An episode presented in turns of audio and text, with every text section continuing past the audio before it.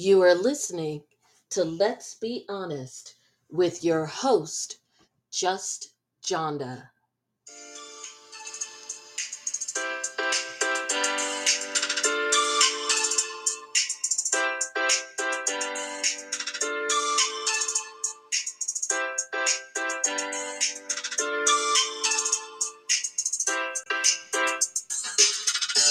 Hello and welcome to Let's Be Honest. I'm your host, Just Jonda, and since this is one of our episodes about gossip and the Real Housewives of Salt Lake City, of course, I have my fabulous fellow legal bleagle and podcast bestie, Missy, here with me. Hey, Missy.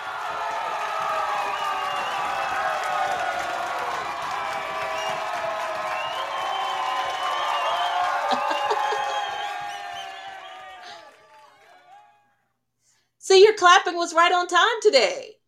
I- I'm saying, and you you can't see my curtsy, but it's immaculate. So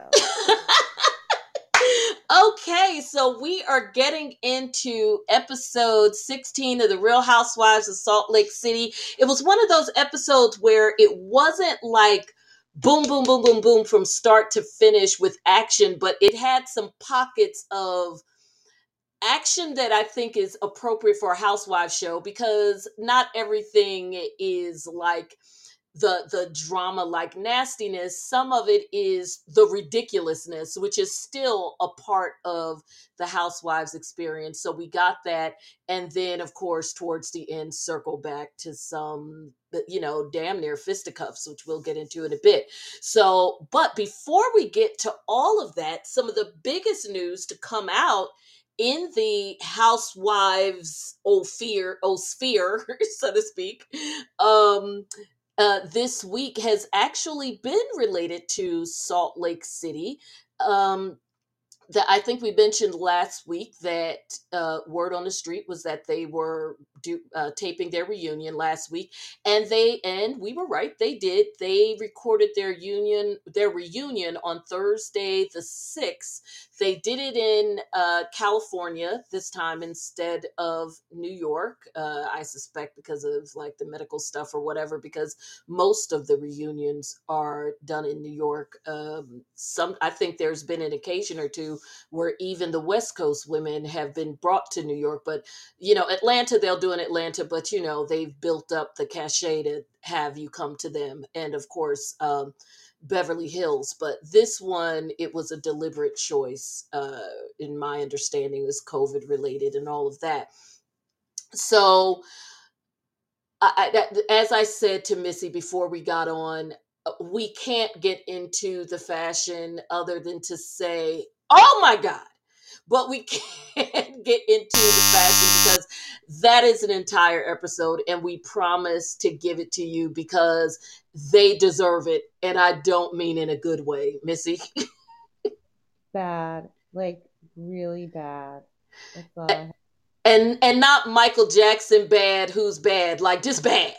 Horrible. So um as if they could top last year's bad, they did. And, and and the trajectory is supposed to be going up, right? Because it's season two. And no, you may not necessarily be quite in the groove, but this is also season two. But the Housewives shows have been coming on for damn near 20 years, like at least 15. So you don't really get the same pass that the earlier cast did when they were only on season two and we go oh well they're going to get better or whatever because at this point while you may still be getting your groove within your particular show and kind of just learning how to do the whole reality TV thing the stuff like the reunion, that's pretty much a set formula. They give you a theme and you show up and and whatever. You don't get a pass on, oh, well, it's season one, it's season two, because that's a formula that's been in place for like 15 years now. But they had no idea that they failed at the assignment.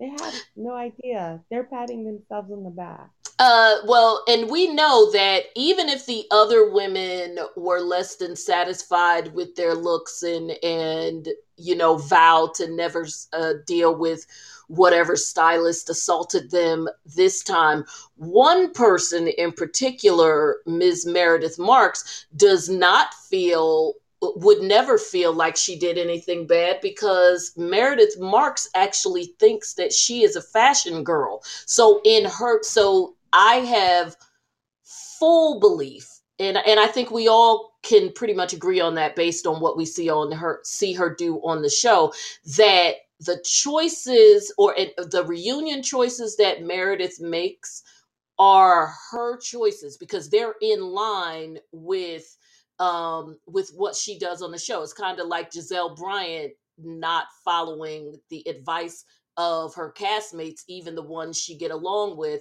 in getting a stylist. Um, the difference with Gizelle, though, is that Gizelle, lover or hater, has a certain level of natural beauty that even though we give her crap about her clothes being a mess, you can't, you just can't deny the fact that she is beautiful and you just go you know it, which is part of the reason why even her castmates go she has pretty girl syndrome. She's always gotten away with whatever she's done or whatever she's worn because of her looks. Not everybody can do that. Not saying that meredith marks isn't attractive. She's just no Gizelle Bryant. No she's not. None of these women are yeah. So, but anyway, that's already too much. We're already six minutes in. I'm telling you, they, their reunion fashions will surely send us down a rabbit hole. So, hard stop on the fashion. Okay, the other big news, again, still related to the Real Housewives of Salt Lake City, and it actually grew out of their reunion, really, which it and, and it is the fact that the by the time you know they wrapped for the day news started to dribble out because no matter what everybody signs and i'm sure it's not castmates but um you know people on set that mary cosby was a no-show. And apparently this was something that was not known by her castmates uh, because it was not um, uh, what am I trying to say? It wasn't like an actual, my understanding is it wasn't like a full stop resignation prior to the reunion. Now, it turns out the rumor was true. And Andy Cohen has since talked about it as of, you know, they let everybody marinate on it for a couple of days. But by the time we came into this week, maybe Monday. I don't think he made a statement over the weekend, uh, but on his on his podcast, he did confirm that she wasn't coming back. But what he said, which to me again is very telling of the fact that there wasn't like a full stop, I quit, so that they, in terms of them knowing she wasn't going to be there. Uh, he said that she um, that he had a feeling that she wasn't going to be returning when he spoke to her on New Year's Eve because he said he spoke to her on New Year's Eve earlier before he went to work. I guess since he remembers it, it was before he got ripped on live television with Anderson Cooper. And remember that. Um, and he said that I understood what he was saying, although it, it wasn't artful the way he said it, and people like went in different directions. But essentially, what he was saying, uh, what he was attempting to say, is that Mary said she didn't feel gratified by the experience and what have you, and and based on her social media posts, which have certainly amped up in the past several weeks for obvious reasons with all the episodes.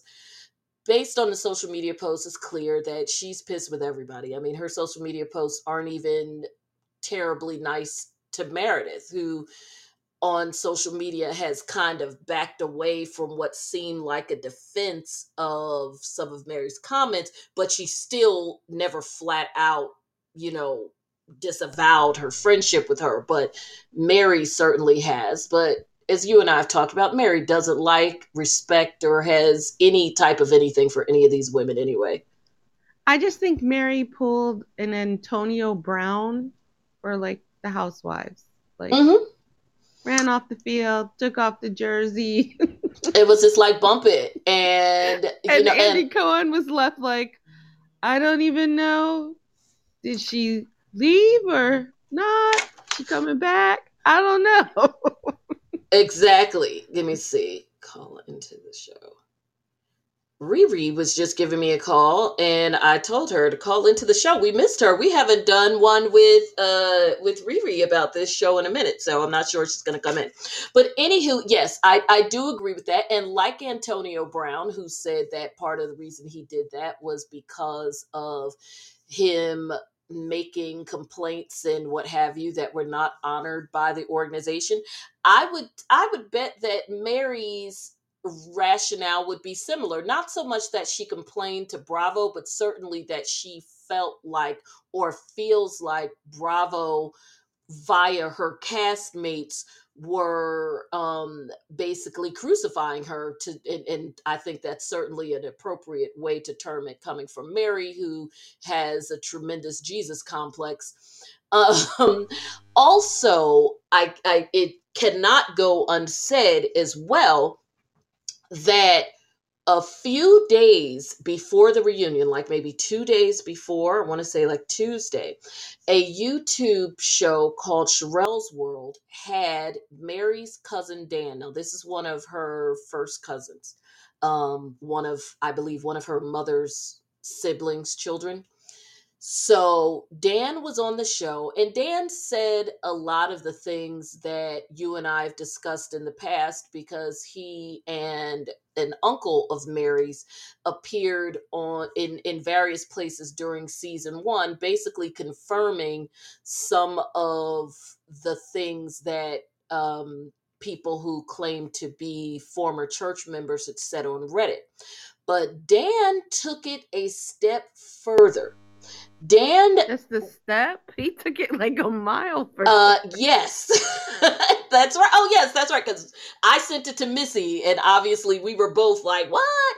So, according to Dan and Missy, I think we can both agree this was not with prodding. Like she the the host kind of sat back and just let him had let you know, let him do what he does. let him rip and Let he him rip and rip he did. And And produced receipts. I'm yes, he did. what?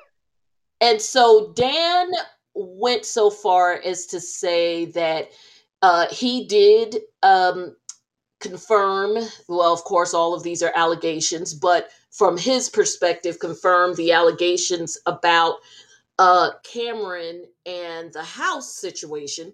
But he put it into some additional context by saying that um, put into some additional context by saying that part of the whole manipulative piece because that's what I would call it. I think you, uh, I mean what do you think?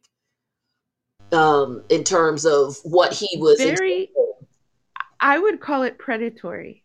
Yes. So the whole of ma- manipulative. especially when you look at the age differences because According to um oh great we're not getting echo fantastic. So according to um cameron's uh, death information funeral stuff that you and i of course checked into independently he was only about 33 right? Didn't we confirm he was like 33 Yeah, significantly younger. Yes, he was her. 33, but also remember the timing because remember that he uh, uh, and, and so now this is where we get into uh, where it gets real funky if if any of this happened whether it's the other stuff that Dan said which I'm going to dive into in a minute or even just the financial uh, issue because remember just based on the timeline put into place by watching the show.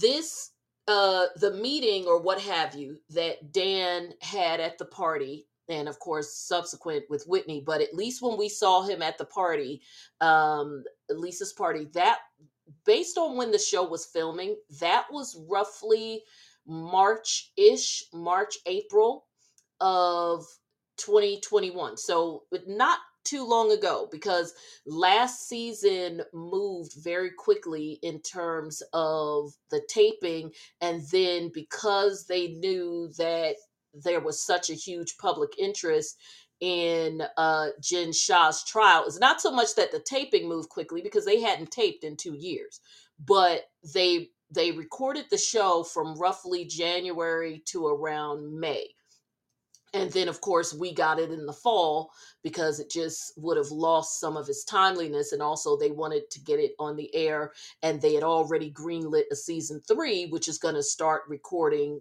in a literally in a few weeks before the reunion even finishes airing because they don't want to potentially miss anything leading up to jen's trial date which is currently set for march april of 2022 but anyway i do i digress. So he um so that happened in march. Remember at that time he said that he he had not been with the church in several years. So let's say just for argument's sake that's two or three. And then he also said that he had when he was with the church he was with them for seven years. So stop me if i'm giving uh wrong numbers isn't that pretty much what he said on the show i, I think he said seven That's years That's what I recall. That's Okay, I- so even if we were to say in the least amount of time of the time he was not with the church, let's say two years plus the seven he was with them, that would be nine years total, which would make a 33 year old have been roughly 24 when he became involved with them. And at some, so all of this still would have went down in his 20s with a woman who is in her late 30s, early 40s, but who is herself married to a man 22 years older than her. And I'm not going to put this all on Mary because, as it relates to the mortgage company aspect and all of, of the church and, and that whole branch of it, those are things that were owned and run by Robert and gosh, I forget the woman's name, but Annie something who was a part of the case that you and I talked about that went to the Utah Supreme Court. Right, right. So those aspects of it, no matter how it no matter what led up to it, once it got into the the money transactions, again, if this took place, because these are all allegations, a lot of that would have involved Robert and this other person who's like the church church administrator slash co-owner of the mortgage company. So we're talking about people much older, much more experienced, much more savvy, and let's face it, it sounds like they're if uh, if even half of the allegations about the stuff going on with these people is true, there was a lot of grift going on. Uh, Sharita, if you saw this episode, we want to bring you on the air. I see that you are in the room, so just uh, hit the piece so we could bring you on. So, at any rate, now are we ready for the ugly part, Missy? Are we ready? Did we take I, our deep I'm- breath? I'm still not ready. I know I It's wasn't ready to hear. things- Yeah, once you hear it, you can't unhear it. I know. Okay. yes, Riri. It's been too long, girl. Hello, everybody. Hello. Hello. Now, which episode are we talking about to make sure I'm on the same episode Okay, we're with you? talking about the most recent episode Sunday. Yes. Right now, we're talking about the gossip because you know we did Okay. the gossip first, so we haven't gotten into the episode. So we're Okay. talking about the gossip. Remember the whole recording with um, Mary's cousin Dan. So now Yes. we're about to drop the bomb, which is that according to Dan, who again, as I said, pretty much confirmed in as much as we can say confirmed because again all allegations the stuff that we already that we had been hearing for two years he took it a step further and said that the real deal between mary and cameron is that there was a sexual relationship. He claims that cameron even broke it down to him like you know this is how it happened this is how she got on it at one point there was some call me jesus or no what was it no no no no i remember No, you're effing god now Yes, you're effing God now. Which let's call a spade a spade. I can actually kind of see her saying that if that happened. and there and there's pictures. Yeah, yeah. And that some of it even went down in their house, that there was some sneaking around for the benefit of the servants and probably the child, and but not for Robert, that Robert knew about it and was like, you know, whatever. I ain't sleeping with her. I mean, like, I mean, she don't want to sleep with my old ass. I got I, you know, I got a son out of the deal because remember that he, uh, he and Mama, the grandmother, had been together for 20 some odd years, but she never bore him any children because she was the same age that he was when he married Mary in terms of her him being in his 40s and her being in her early 20s it was literally the same scenario when mama married him.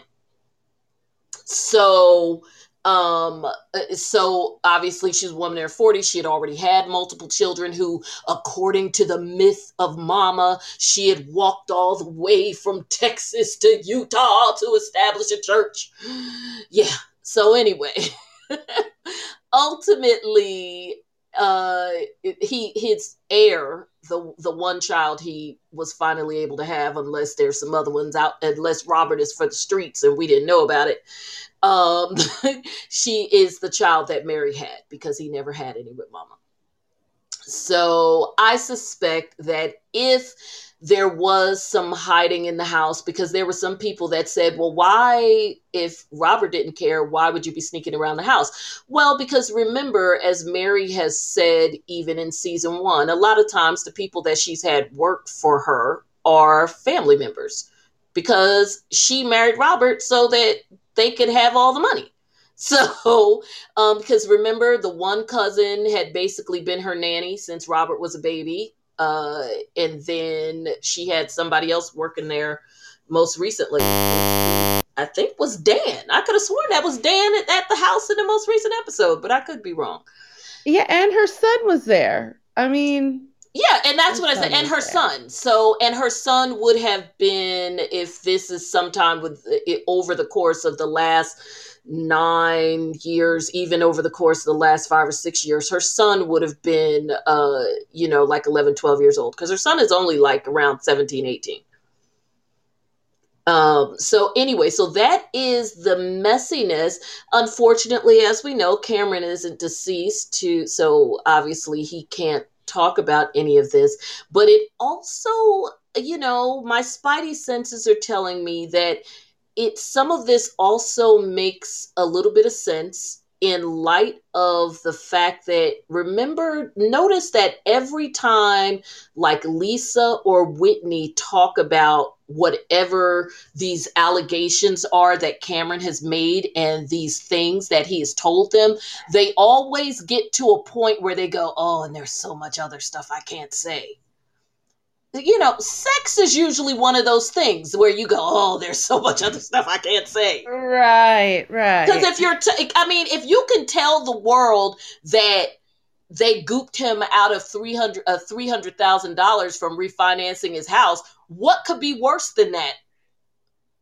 I mean, besides like murder, but what, I mean, what could be worse than that? you uh, you know there there could be other things like tip of the iceberg that you know all these people Well, are yeah, we know like her. a lot of yeah, and also I get it. Like a lot of when you get into any allegations that not even just the church, but that anybody is behaving in any of the type of behavior that has been alleged with Mary and Robert, aka Bishop.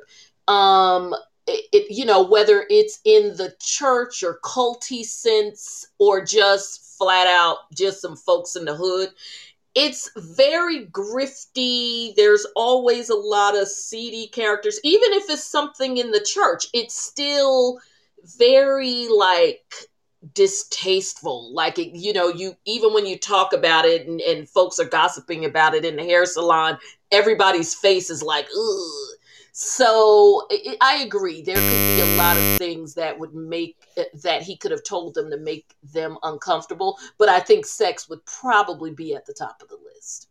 Yeah. Yeah. So, what do I you think. Sharita? Oh yeah, definitely. I'm going with sex. Uh, I mean, that's just my personal opinion. I could be wrong. I, I, that's just my opinion. I'm not saying it's fact. I have no factual, actual about this, but that's but like opinion. sex for 3000 Alex. Yes, I'll take sex for three thousand, Alex. okay, so that uh, so but ultimately so Mary's not coming back. It, there are many theories as to why. I suspect that one of one or two one of two things will happen. Either Mary will um continue to filter out information in her own way she will consent to being interviewed by somebody, which I do not see her doing given the nature of the allegations. I think that if Mary speaks, it will be in her own way. It will either be through Twitter or Instagram. She'll do a live or this podcast that she was supposedly doing that we saw on the show that no one's ever seen or heard of. It will be in some way like that. I don't see Mary Cosby subjecting herself to questioning with this t- with these types of allegations without a lot of a lot of controls in play and realistically speaking and I say this to people all the time that even though we are kind of immersed in these you know in the Bravo universe or OWN or VH1 or any of the shows that we talk about in the grand scheme of things, some of these shows barely get a million viewers. So the vast, overwhelming majority of the world have absolutely no idea who or what we're talking about. It is, it's so you're like, so when we're having these conversations, we're preaching to the choir and talking to the same people over and over, just in different settings um that's why that's what makes it such a big deal that people like our mothers or just you know grandmothers or whoever would know or it, even if they don't know but would recognize a, a Nene Leakes um because uh, you know of her becoming a cultural phenomenon that transcended the numbers and the the genre that she is a part of. Um, because the the overwhelming majority of the world have no idea who a Mary Cosby is. So, other than what if her choosing to make any statements, if she doesn't, eventually people just stop talking about it and forget it. When the show comes back next season, you'll have people who will you know, want to be critical like they always are and go, oh, the show is not as good since Mary isn't there or whatever, whatever. But again, the show barely gets a million viewers with or without her, so it doesn't matter. So, um, I don't but think a lot. this- Yeah. Oh, go Go ahead. ahead. I was going to say some of this stuff isn't going to go away because it seems like they're in a little small fishbowl oh, I agree. and it's not a lot going on. I would not be surprised if there are investigations oh, I given some of agree. these allegations where she will have to answer whether she wants somebody. to or not. Yeah. So, I mean, you know, of course she's not going to volunteer or walk up, but I think we'll be hearing from her even, you know, a little bit beyond the Bravo bubble because you know she she she went wrong when she let too many people know who she was. Oh, absolutely. And it was totally Mhm. unnecessary. Um, talk about somebody putting themselves in an unnecessary situation. She does not Mhm. seem she doesn't she did not use the platform and didn't and doesn't seem to have ever wanted to use the platform to increase her Membership. as a minister It- absolutely like she she wasn't using it to go mega church or to attempt to launch her own version of the PTL club. She wasn't trying to launch a product. Um, she isn't wasn't trying to become a uh, Bravo celebrity uh, and and you know use that to get on red carpets and and what have you. There was everything that would be a reason, and we we know the reasons because well, one, we're smart, and two, we've seen the others do it. Everything that would be a reason for anybody to do these shows besides just a check she does she did not tick any of those boxes so talk about somebody putting a target on their back for absolutely no reason. And no I mean, reason. And from season one, like we talk about her in season two, and the fact that it's obvious she doesn't like them and doesn't want to be there. I mean, we've said that like every episode she's appeared. But the only reason why we have said it so much during season two is because we've seen her more in season two.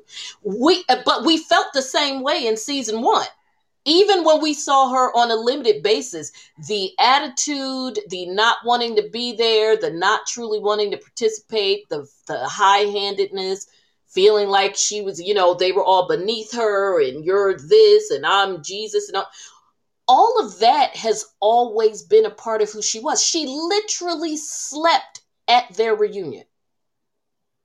Oh, last year, yes. yes. I firmly believe that the literally the only reason Mary was brought back, despite the fact that she had, you know, her and Jen had their conflicts last season. I truly believe that if if if she was on uh, any of the other franchises with that performance, especially since she wasn't there most of the time, there would have been a more than likely chance her couple of run-ins with Jen last season notwithstanding that she would have not been brought back. Mary was brought back this season specifically because they knew that the storyline was going to be about the allegations because we know from watching this it's all mapped out in advance. They already knew that they had a built-in storyline ba- practically basically for everybody. Um, with Mary and the church thing, the Jen Shah thing, as we discussed, fell into their lap. That was just a happy accident. She just happened to get arrested while they were filming. Had that not happened, this would have been all Mary all the time. Because they knew that that was going to be the primary focus of the season because of everything that came out during season one, but they couldn't explore it on the show because they had already finished taping by the time the show started airing then they already knew they had they had hit the jackpot for season 2 and that is the only reason why she's there because otherwise she showed no interest in being there. Oh you could tell she was forced to be. She only came because of contract to come to half the things she came to. It was so painfully obvious. Absolutely. but you know what else you can tell is that like especially this season Okay, Robert is not showing his face. Don't even Mm-mm. want to be on the phone with her when the camera's there. Oh my god, that's hilarious. The son is like deuces. The yeah, little the cousin that out. work in yeah, little cousin that work in the house is like, nah, bruh. You know, yeah, and the and the girl that worked in the house last year, the one that was helping her with the closet that she said like came to help when little Robert was born and just kind of stayed, that fell apart before the show even aired because I had read about that, that she was no longer working there. So it's like just a random constant rotation of cousins. But I will say that when a ship starts sinking, that's when the rats jump off. Mm-hmm. Uh-huh. And she's like operating a pretty big ship. and and it's and it's really an um a scary situation for them because the reality of it is, that despite all the clothes and the big house and whatever, that big house was uh, and, and we know because she even talked about uh, this episode things that belong to mama that big house was mama's house. You could look at the house and tell that that was like something that uh, an old lady built when she got some money back in in you know somebody who never had anything, kind of like mm-hmm. Isaac Hayes getting 14 karat gold bumpers on his car. So she, um, Lord, I dated myself with that reference. Um, so anyway, um, she so all of that were things that were already in existence and then there was some cash and carry kind of situations because of the mortgage company which in any situation is going to be one of if if you could get uh, one of those type things going on that's going to be probably your most lucrative most of the other businesses from the radio stations to all of that stuff none of that stuff exists anymore.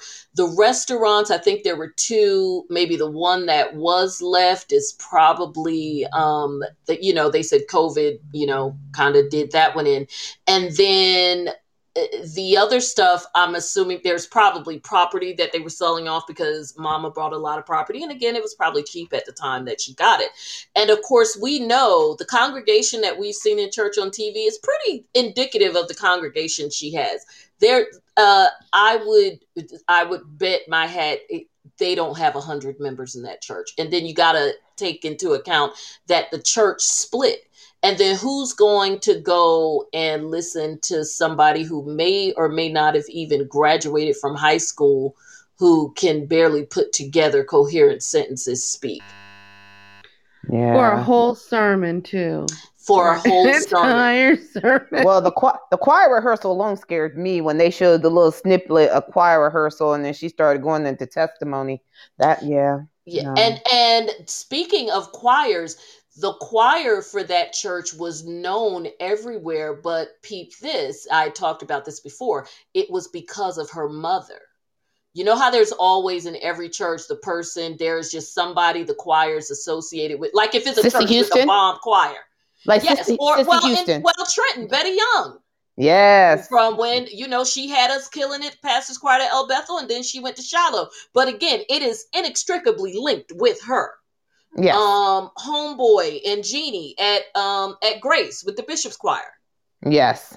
So it's the same. Well, Mary's mom, um, it's the same thing. She she is that person. So when so when she left and uh, started her own church, which isn't around anymore. But when she left initially and the church split, well, you know, if anybody gonna go with the minister of music, it's gonna be the choir. The choir gonna follow the minister of music if and the musicians else, too. Okay, if nobody else go, the mm-hmm. choir members going. Yeah. Not to mention the fact that since she's pissed and telling everybody that uh, you know, she thinks that Bishop killed her mama, so they going with her anyway. if that's your girl, that's your beloved choir director. She's also, you know, you feel like she touched by the Lord, so she can preach too. Um, and and on top of it, she telling you that the man who runs the church that y'all splitting off from is responsible for the matriarch that built all of this no longer being on this planet. Yeah, I'm going with her. So we already know what happened. And and I actually saw them. There's a video. I'll find it. There was a video because the thing is she left and the, the name of her church really wasn't much different. It was it was basically like one is like faith tabernacle something something and the other one is like faith blah blah blah but hers um isn't in existence anymore and then the other thing is remember Daniel said that Mary or Dan said that Mary and Bishop aren't even there most of the time. That he remember he said they're only there like maybe three or four times a year or something crazy like that. So yeah, too much of your international te- between uh-huh. what is it? Indianapolis, Utah, Vegas. Uh-huh. exactly. Quite a circuit. Quite a circuit. New York for your surgeries, all of that. Well, now is it's on Zoom, so it doesn't matter. So I'm, but remember the type of folks that and, and the type of church this is. Um, uh, something tells me that Mary don't believe in vaccines. No, I can see she doesn't. I don't think yeah. any of them do. No, no, because she's God and she she's going to place her healing hand on them. So you don't need a vaccine. I'll touch heal you with my hand. Um, and I'm and I and might have to water. go exactly. and I might have to go with Missy on that. This might be the only the only area where uh, we got to be pro Shah. I think of that entire cast, the Shahs are probably the the Shahs and maybe the the Nguyens. Um, Jennie's family are probably the only ones who wear masks. The rest of them strike me on some anti-masker type stuff. Oh yes, Hell yeah. yes. So if if Meredith and Lisa got uh got the vaccine, it's only because they run businesses, not because they wanted to. I was So, that, um, like I know that Your your volume went down. You were sounding great for a minute. What happened? I don't know. Oh, now There you it's go. Good. Okay, on a normal day, there are um, Make America Great hats in the wardrobes of every single one of these women. Yeah, I wouldn't be surprised. Yeah. So that's where I said this is the only area where you know you got to go pro Shah on it. So although I don't know, they they mm, I don't know. So because I mean it's one thing to go to school in in Utah, then you decided to stay. I don't know. So anyway, Yeah, yeah. Okay. I said what I said. I didn't have- make exactly. So episode 16 starts off, you know, little light. Uh I if I you know, we knew that Meredith was planning a party for Seth. I want to say that it kind of got mentioned towards the end of last episode, but I don't remember cuz this episode started a little weird because they just they just came in after the party as if all of that had not occurred, right? I mean, am I mistaken? Mhm. Wasn't wasn't episode 15 the party and they were all like fighting? And and and it went off literally with Meredith and Lisa having it out in sort of the lobby area or whatever you want to call it of Whitney's party. And unless I blinked or because you know, I always say maybe I went to the restroom or something. I feel like this episode started, it just started like on a new day. There was no epilogue to the party or anything. Did I miss something?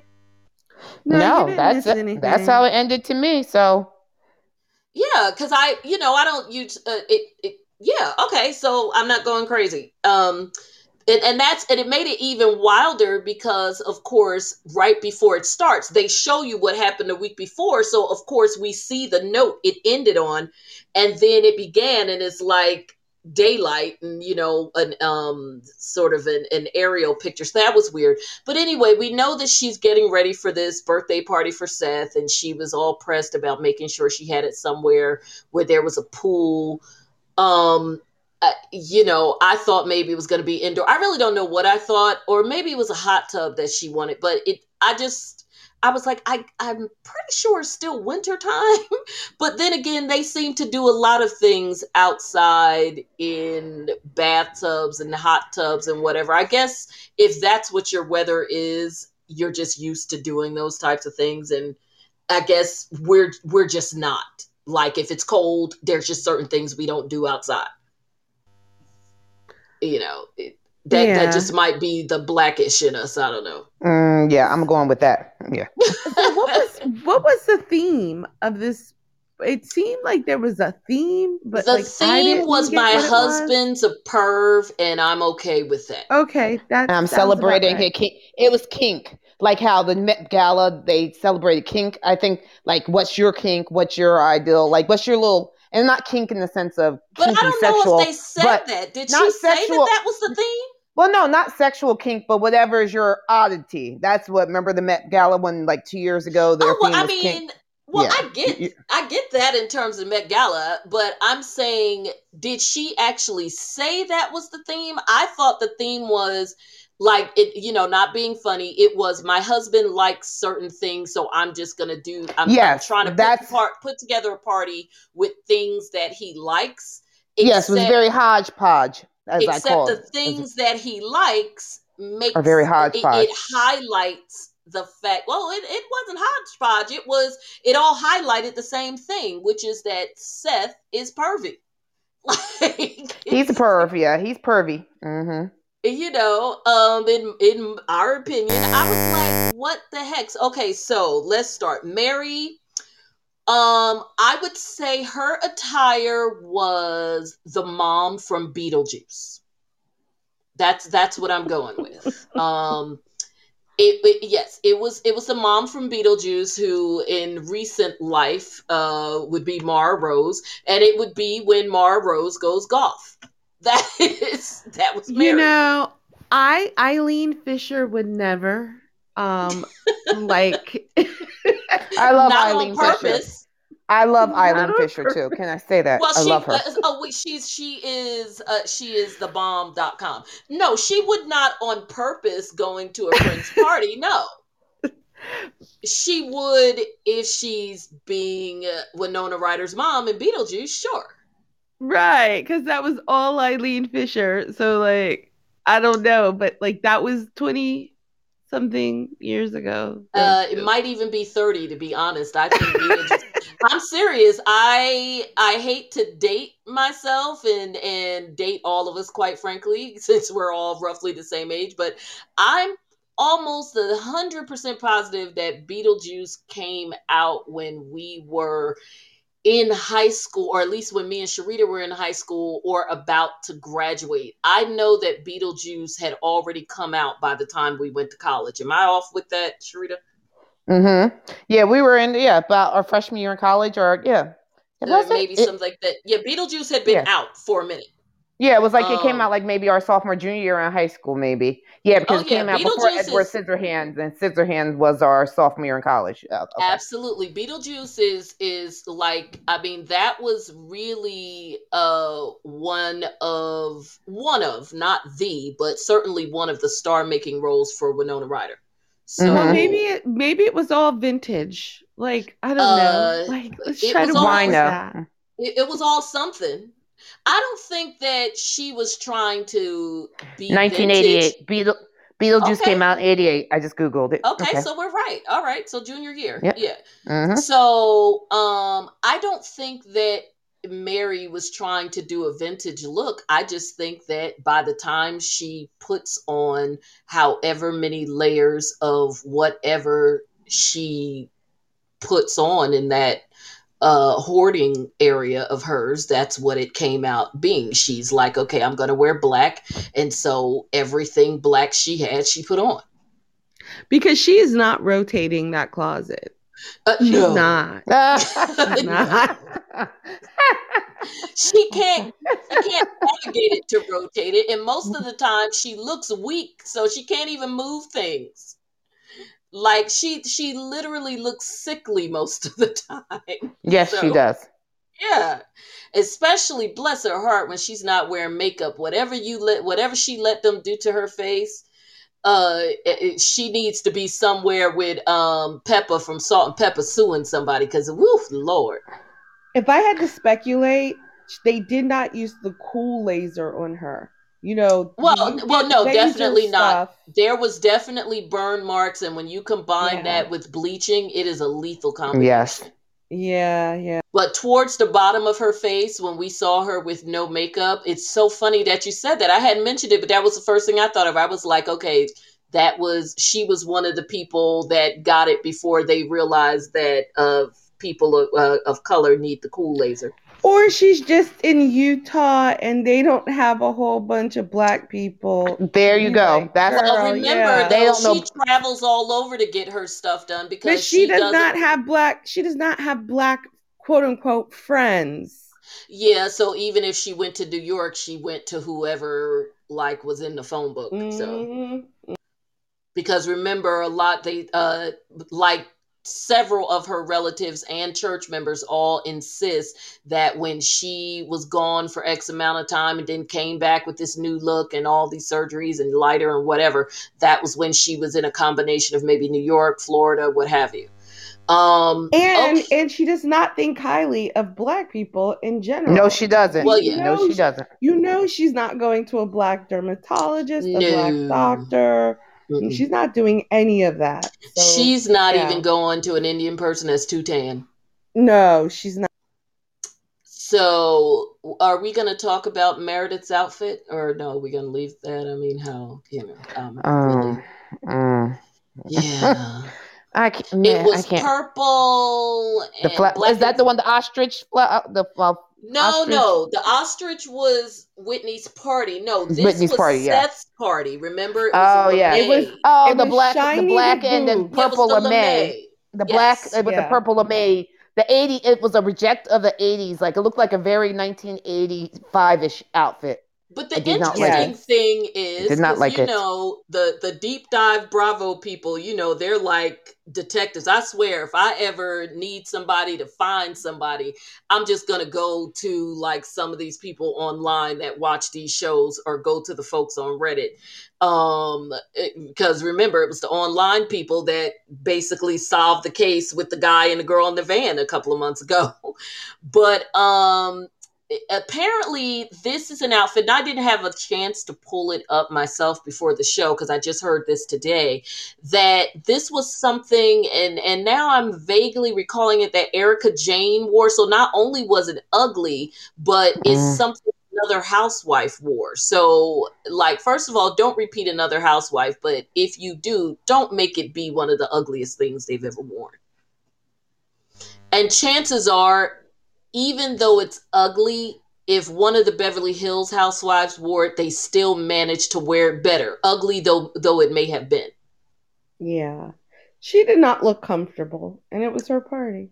Uh, yeah, but I, I, hate I hate it when women don't look comfortable. I really don't like that. but then I'm wondering, did she wear it because she knew that ultimately it would get wet, so she didn't care? Like, was it a dots version of the outfit? So she Oh, she didn't bring gonna out dots. That's what my story. Oh, not the dots. Not the dots. Oh, she brought back dots. dots, girl, dots. Oh, Um, you back there so- with oh, Fashion not Bug. dots. Fashion Actu- bug. Actually, Fashion Bug is higher than Dots. Dots and Rainbow are on the same level. Yeah, dots, rainbow, and what's that one? Lacor- La- something I can't think of it. I don't even know. I just The know little Dots cheap and stores. Rainbow. Yes. But Oh. um, okay, so we'll get to the hot tub moment in a bit. I feel like we need to go and spend a little time with Whitney's breasts. Because apparently Seth wants to spend all of his time with Whitney's breasts. Now, I'm going to say this, and for those who are not black, I mean, if you feel like it feels a little prejudicial, so be it. What are you going to do? Uh, you know, it's the way I feel. I cannot, and I was talking to either, I think, was it either you or Missy? One of us were talking about this yesterday. I cannot, in any sense of the word, I don't care if it is the most easygoing, is kind of non-confrontational brother on the planet. I would even oh, use. oh, that was you and as- I. Yes, I would even use my son as an example. Any man, certainly not of the brother variety, or even a, a Spanish brother either, because we know they don't play either. I cannot imagine any man who would be okay with someone commenting about their wife's breast in mixed company once, let alone every single time that they around they are around them and that's just the times that the cameras have caught and, But and if that- you were if you were in the lifestyle, that is the Well, lifestyle. okay and that and and of course we're going to get to that because because that's the only that's the only explanation for it. Because like you like Sharita and I were talking about yesterday it would be one thing if for whatever reason because you know see every, every different strokes for different folks. It would be one thing if she had just gotten her chest done right? This is a close group of friends. They not this group but i'm just saying a close group of friends got together. The wife just had her breast done. It's obvious um, and i'm sure it was obvious when um, whitney got hers done because even though we didn't see what she looked like before she's a small girl in every other way so it's obvious that the breasts are done. They are sitting up, plus they're extra swollen, just done. Okay. They haven't dropped yet, the whole nine yards. We get together as couples. There is no question, there is no point in us pretending that the elephant in the room is not wearing huge breasts.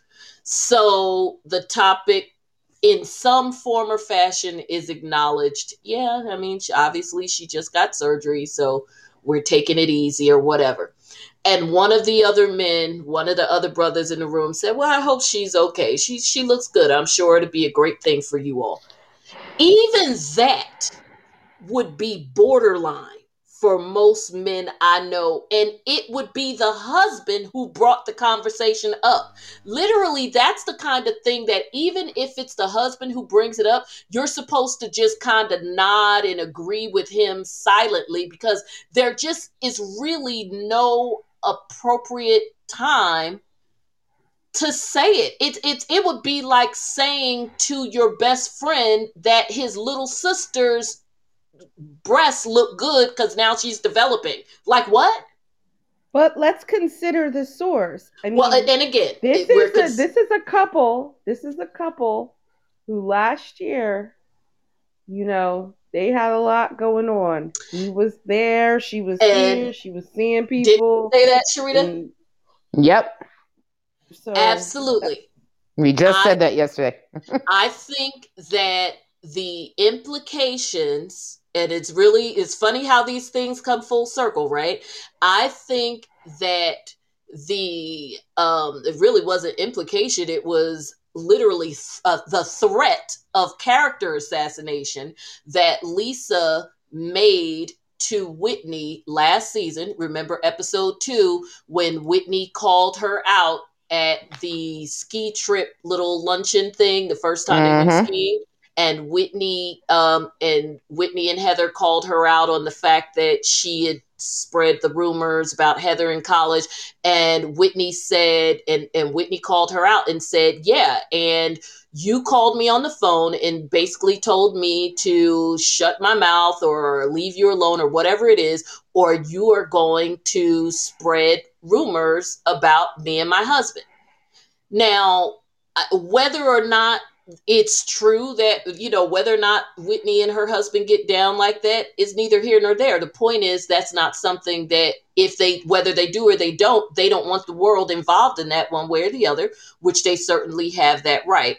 And so it's really interesting that Lisa, who just happens to her, be her bestie, uses that as a threat to assassinate the character of this young woman who she's trying to shut down when it's her girl who seems to have all kinds of little rumors swirling about her because on top of the rumors that Jen Shah was more or less co-signing on last season about Meredith being for the streets um during I guess when when her and Seth was separated, but just a few weeks ago, it was all out on the blogs about it, um, an allegation that Jen and Meredith had had a little bit of girly time, if you know what I'm talking about. I mean, not yeah, Jen Shah and Meredith had had a little bit of girly time. Now again, rumors, but there were like three different bloggers that said it. Everybody from Kim Pyre to Up and Adam, all of them said it. But really, but, I missed all that. But that makes sense, though. I mean, I'm not saying it's true, but like I could see it, especially given the whole little show that she put on on Meredith. Yeah, couch. maybe there was a reason why she came over there with no panties on. Oh, you are right. Mm, okay. Wasn't mm. anticipating the kid. Weren't the kids supposed to be leaving to go to the movies? And mm. yeah, like that would make sense to me. not saying that's what it is, but and then you got sense. the husband that can't stop talking about. Okay, so now back to Whitney's breasts.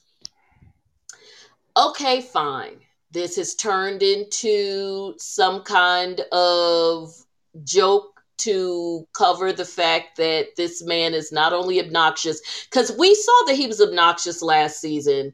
I kind of let it go a bit because i felt like maybe he was trying to overcompensate for the fact that meredith was so dry. Um and she still is but obviously because of various storylines she's been forced to engage more this season. So I, I kind of gave him a little bit of a pass on that, especially when I saw them on Watch What Happens, because he really was um, the one that kind of kept the fun going when um, he and her interviewed with Andy, because she was still very like closed up and, and all of that. Okay, fine. but he was just ridiculous at Whitney's party. Um, he was annoying to me even when the guys were playing golf. I found him annoying. Um, and, and at his party, I'm like, okay, did he take some shots beforehand or whatever? So, Adam, but uh, there you go. So went from just annoying to flat out pervy Yes. at um, Yes. at the at the party. Um, and there was one or two things I can't remember, like maybe one something he said last season that made me go "Uh?" in in the pervy thing. But again, I kind of just let it go because she was so dry. But this was just ridiculous because then they went from just talking about the breast. So she gives him the breast cake and he gets down to lick the nipples. I was done. Yeah. I was done. I said, and he did it because if he had like been silly and like just put his whole like you know smashed his face in them, which is what I thought he was doing, but he straight up face to the side, tongue out. I said, you know what? I am so over Seth right now, um, and I felt like some of the other people were too, but they, they, it's kind of one of those things where he we're used to it, so we're not going to trip about it, but we did. I mean, it's still cringy. That that was kind of the vibe I was getting from some of them, especially Duy. Um, and you would think that Duy would be all down with it. Even Duy looked a little like, damn, bro. Yeah, he Yeah, looked. it Un- so they all looked uncomfortable. Like everybody was just look. Yeah. Only person that was smiling was Meredith. Which yeah. Yeah, because even because I kind of felt like even Whitney herself seemed a little uncomfortable. And when I caught that, I said, okay, Whitney doesn't like this. You know when I picked up on Whitney doesn't like it? Because she said, here's a cake of exactly the replica of my breast so that you can stop talking about them. Yep. Pick You were right. that up. And I said, okay, she don't like it either. So she's trying to give him subtle hints. Yeah, because she she didn't have to say that. It's like, here's the cake, happy birthday. She was like, so you can stop talking about them. And it was like, and it wasn't like, oh, you can stop talking. No, it was. It wasn't like sweet Whitney. It was like, okay, it's uh, the joke's over. Here, here's here's your breast cake. Your wife asked me to do this because obviously you don't just bring a breast cake to somebody's party without their wife's assent. Okay, I went along with the joke. Now we're good. We're even now. But it's such a passive aggressive thing to do, especially if you're Whitney and you have the balls to come at people left and right. Like, just tell dude, shut up. But see, I don't think she does. I think Whitney picks her moments depending on uh, the backup. Number one, and Yes. two, um, and two, I think she al- she also Whitney wants to feel comfortable that if she's gonna do it, everybody is not going to come down on her. So that wasn't her moment because in that moment, however uncomfortable she may have been and however uncomfortable everybody else was, nobody was going to back her up. So she had to pretty much just not go along with it. And I I also think that like Whitney and Meredith's friendship is still not quite a friendship, but it's better than Meredith and Heather. It's it's kind of like they're they're better than coworkers, but they're not quite friends either. And and part of it may be age, so they never they may never end up being friends. Whitney is closer to the age of Meredith's kids. Right, right. Mm-hmm.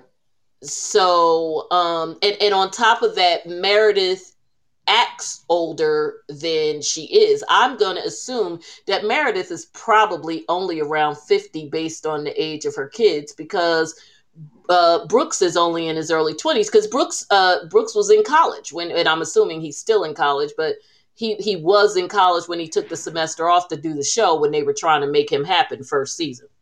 You know, I don't even think she's 50. I just think she looks 50.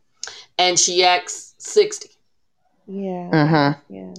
So, okay, so now we have um So that was the breast. Then they get in the pool. That was weird. Uh, Lisa was like, "Yeah, y'all ain't messing up my clothes." So was it Lisa or Whitney? One of them had a swimsuit. Was like, "Yeah, I'm not Lisa. doing that."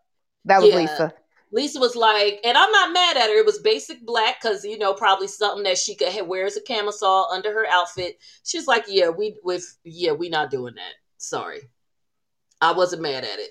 Like even if it was just a leotard and not a swimsuit, I'm not wearing my whole outfit and my shoes and all that in the pool because uh you know i am not down with that and we know the others tend to do that i am not down with that whole throwing me in the pool fully clothed I. I, nope, ma'am. I will end up in jail if somebody does that to me. yeah, Clothes, that's not shoes, gonna go well. hair, all of that. No. Uh-uh. Mm-mm. Mm-mm. Yeah, walk around your clothes, and then d- oh no, mm-mm. Yeah, the down to your It's- underwear it's- is wet. the aftermath is always Yeah. bad. Oh. You oh, gotta I drive home in your car with everything down to your I- I- I'm panties not and even your to bra wet. point. I- I'm not even Oh, to the point of driving home in my car. It's just the fact that you have destroyed what I have put together that I had no intention of swimming in. I'm still stuck there. I'm still stuck poolside. So my anger is going to hover poolside for a long time before we even get to the point of anybody going home. So, okay, so next we go to the men surprising the women with a triple wave to a spa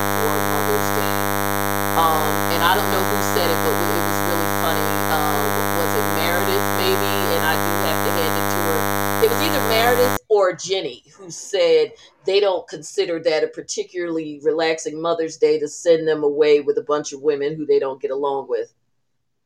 I think it may have been Meredith. Um, but we know this is just Bravo's excuse for another trip, uh, so that they could have uh to to manufacture, if possible, a big blowout to wrap up the season because this trip and whatever happens in its aftermath is basically how we wrap up the season because there's only about two two to three episodes left. So I guess they must be going to like maybe 19 or 20, like it, or 18 or 19, like Atlanta, and then the three part reunion. So yeah, 'cause it's been a long season. A yeah, it it um well Really they has. gave they gave them a fuller season than first season because their first season wasn't even I think I don't even think it was 12 episodes. I think it was like 10. Um and then uh and then of course not every show gets the same length. Of course, we know Atlanta and Beverly Hills have always gotten the longest seasons. Atlanta has definitely got the longest seasons. In fact, last season they finally cut it, thank God, because Atlanta was getting like 22 episodes before you get to the reunion, um, which is part of the reason that their salaries were so high. Um, because even when they switched to paying them per episode, that's a lot of episodes. So, um, and then everybody else, even New Jersey was only like, uh, when New Jersey was hot, I think they were about 16, 18, but now I think everybody is hovering around 14 or 15. So they really shot all the way up um, with with this one. But again, I think because um, because of the situation happening with Jen Shah and Mary, and they knew that they didn't want to cut it, but they all but they had to like kind of lead up to some of it. But um, you know, obviously, if the three of us were producers, I think we could all agree that they probably could have cut as many as four, maybe even five Yes. episodes out of the first half before they got to the Jen Shah arrest. Because honestly, that first half dragged out so long that they probably lost viewers right before the show kicked into the part where you know for those of us who have stuck with it are telling people no it's good it's good. And they're like yeah no it was terrible. And we're like well yeah you did have to stick around for like 11 episodes. But then it was great you know so um and, and yeah and they gotta they have to uh they've definitely got to tighten that up. Um but anywho because even with the reunion especially without mary there um and it's not so much that any of us think so uh, a whole lot hinges on Mary, but there you know there are things that obviously were were they were planning to no question they were planning to address because of the stuff that involved her in the latter half of the season. And when you combine that with the fact that if Jen actually listens to her lawyers and doesn't answer any questions about her case, it really closes the loop quite a bit on what they have to talk about because you can deal with the fact that Lisa was a troublemaker and and all up and through. Basically she was the common common denominator in pretty much every storyline but that's still something you can wrap up in an episode. Mm-hmm. i mean you you don't need three episodes to deal with that. And in fact since we know that all lisa's going to do is is deny and tantrum excuse me deny and tantrum out you could probably knock that out in two commercial segments so the women get surprised. Next, we go to Jen and Sharif. Any thoughts about Jen and Sharif? I mean, I, their scenes are just kind of pitiful at this It point. feels like because it's Sharif forced. Just looks, It looks forced. yeah. Forced. Well, because I would imagine that Sharif just. It, it, I keep telling y'all, Sharif's black is cracked. But can I also just tell you one of my biggest pet peeves with adults is that nobody has to invite you to anything. Boom. Sometimes people just want to have a smaller crowd, or maybe it's just not a good mix. I always Or maybe when they people don't like, like you. I didn't get invited. Yeah, All right. exactly. Like she's like, but I thought we were good. But like her saying, I can't be your friend right now, it doesn't mean you're good. I mean, Well, she and that's- sat at the table. And and Y'all she didn't need to be her friend because I can't be her friend right now. And mind you, she didn't just say it then. She said it multiple times. She said it when Jen was around, and even when Jen wasn't around. Heist level, she said it when, of course, when everybody ran back and and told and talked behind each other's backs after the um after the trip to the slopes. I mean, I'm sorry, to Vail. So of course Jen knew whether she heard from Heather and Whitney or when Lisa was throwing everybody on under the bus. There's no question that Jen knew what um, that Meredith was basically dancing on her grave in Vail. Then, like you said, yes, she told her to her face at the table, like barely three feet apart at the faux lunch, uh, the whole thing. I can't be her friend. And then let's not forget she did it again at Whitney's party when she somehow managed to make that entire moment about her and said it again. You know, you guys need to be this or that and the third because I can't be your friend right now. And, and as you said, Missy, that's when Jen said, you know, but why not? And da da da da. So, no, I'm not inviting you to my husband's party because I keep telling you in front of everybody we know that I don't F with you. So I, I, I what's confusing about that? I don't get But what the problem is. I don't know why she's confused. Well, she was. She really wanted an invitation. If anybody would have been invited, it would have been Coach Shah. I mean, we know Sharif probably wanted him there because he probably wanted to look at him in the pool. I'm sure that they all would have got a kick out of looking at uh, Coach Shah without a shirt on. Oh, oh. He's literally the only the, the only one of the husbands who prob who we probably actually wanted to see in the hot tub. Yeah. Of, out of all that group yeah. of them, yeah. hmm Yeah, Sharif's the only one that we actually would wouldn't have minded him getting in the hot tub. So um that was weird. But then when um Coach Shah told her about now this was the part and Sharita, is this what you were talking about with it seeming forced? When Coach Shah told her about the thing with the with the husbands um wanting to send a wife on the trip. I'm gonna agree with Yes. you there because most of the time Sharif's scenes, whether he's happy or sad, are very natural. And to me, this was one of the times that's get that given what they are going through, he was not up for having to play his part in the whole Bravo thing. And in this case, his part was to promote this fake storyline for their next cast trip with this whole we decided to send you guys away because realistically speaking outside of the fact that bravo set up this trip and the whole nine yards uh missy slovel is saying hey how are you? Because i'm the only one that can see the screen.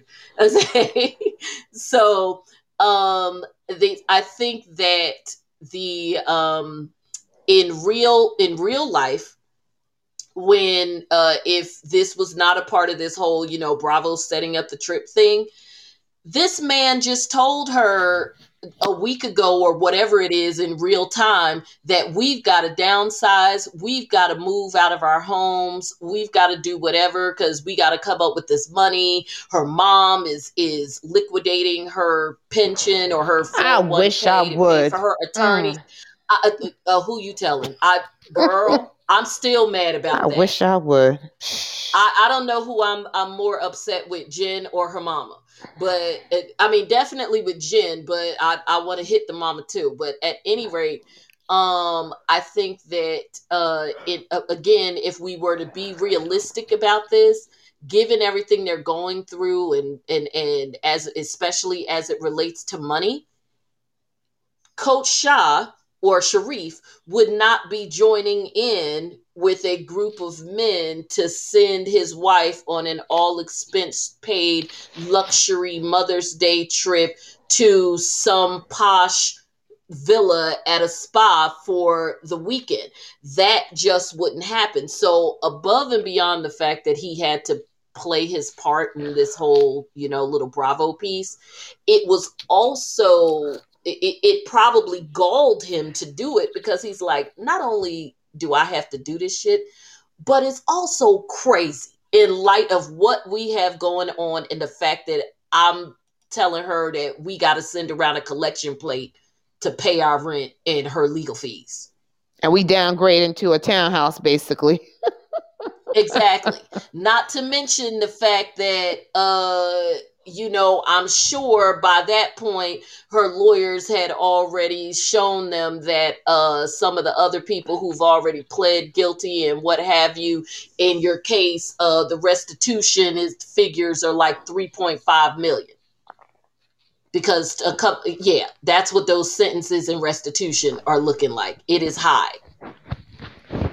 Look, you when you have stuff like that going on, you can't do all the things but it looks like Jen Shah is going to try to do. Well, she's still trying to give the impression that her life hasn't. Like, well, I understand that Coach Shah says that we need to downsize, and I agree with him, but her downsizing is just until we get back on because she's still talking this that she's going to be vindicated and, oh, yeah. and she's going to come out of this not guilty. Uh, like, okay, all right, okay, girl. And let's and this Bravo money, uh, and uh credit uh, credit for this um, information to um, web to uh, blogger uh, Tamara Tattles. Uh, again, remember they are early in their housewives journey. So, you know, as we like to say, they ain't got their money up. oh, they're not making a million dollars. No, yeah, no, they ain't no. In fact, not even close, according to Tamara Tattles, and and it sounds about right from what we know in the past. Housewives, season one, they were making two thousand per episode. Ooh. Season, but but again, when you're when you're season one, even on a on a network television show, you're unless you're an established name, um, an established star, you're not making very much. And remember, this is reality TV, and nobody knows you.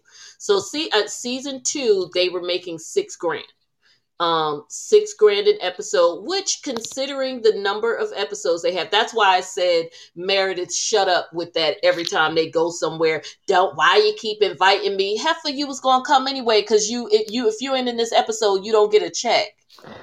So 6000 per episode for them while it may have been long suffering for us as viewers for them obviously is a good thing because if they've got eight episodes 6000 per episode plus the uh, a three episode reunion um that's a that's not that's a nice chunk of change really. Yeah. And, you know they got the free trips and and what have you.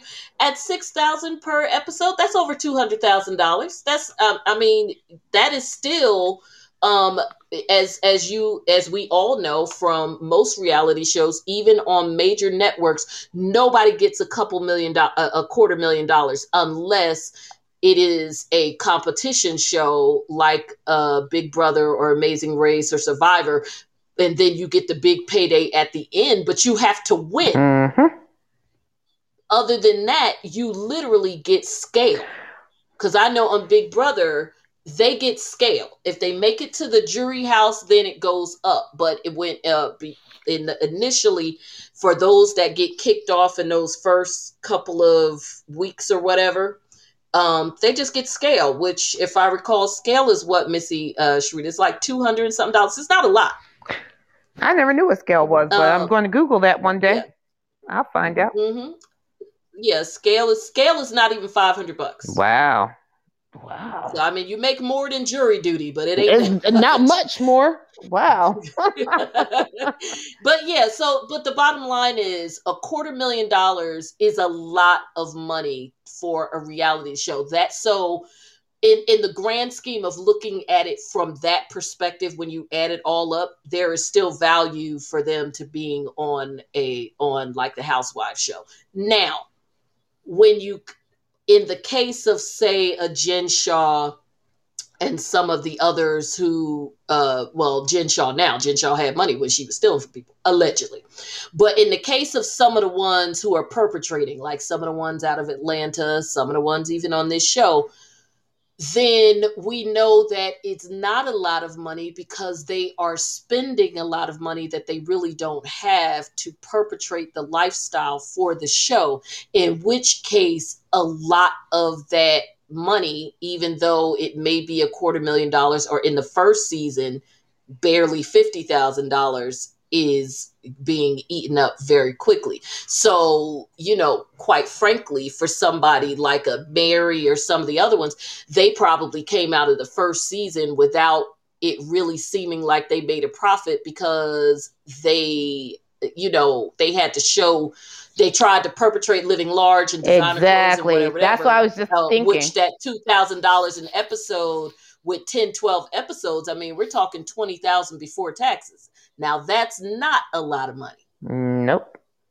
So, um, but again, it's still more than the love of hip hop people get. But they had to basically So- the money they're spending now, like you said, to live this life of opulence. Because you look at a lot of their houses, with the exception of Mary, that looks like she's a hoarder, a, a, a organized hoarder, but hoarder another But at least with Mary's house, the one thing we could say for Mary, it may not be her house, but chances are because it was Robert's house, it, it is a good strong chance, unless they've gotten to the point of having to take mortgages out against it. At least her house, it it may be uh, hoarder central, but it's probably oh no, it's for. paid for. But I'm just saying, as of her house, just the clutter of her closet Mhm. slash other rooms that she uses as a closet. But the rest of them are buying clothes for this show. Let's be honest. Oh, like yeah. you know, they're going out, they're shopping, they're getting their wardrobe, their life together to give a life of opulence. Mary too.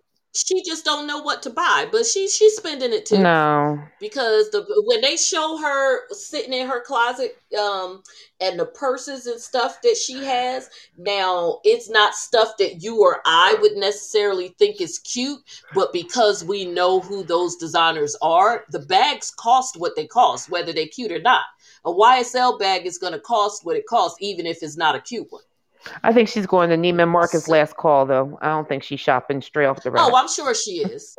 yeah, she she may not be. I mean, she's still spending. Uh, Yeah, you know, definitely. about two thousand. She just may not be spending exactly. um you know okay so that was that so now we get to them heading and now we going i'm gonna give this to you missy this is them heading to the mother's day they're in the van and we basically have a a redo of the same crew as last time with uh mary and meredith not there. I don't know i don't even know if they ever said that Mary was coming, but we know that Meredith is going to be there because Seth was a part of the crew that came up with the idea. So I don't know what the excuse was for her not being there this time. I can't remember. Did they say that Mary and Meredith were going together? Because they did have a conversation about Mary and Meredith, which then snowballed into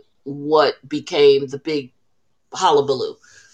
I don't Do you recall? whether they were I don't recall whether they were like gonna come together.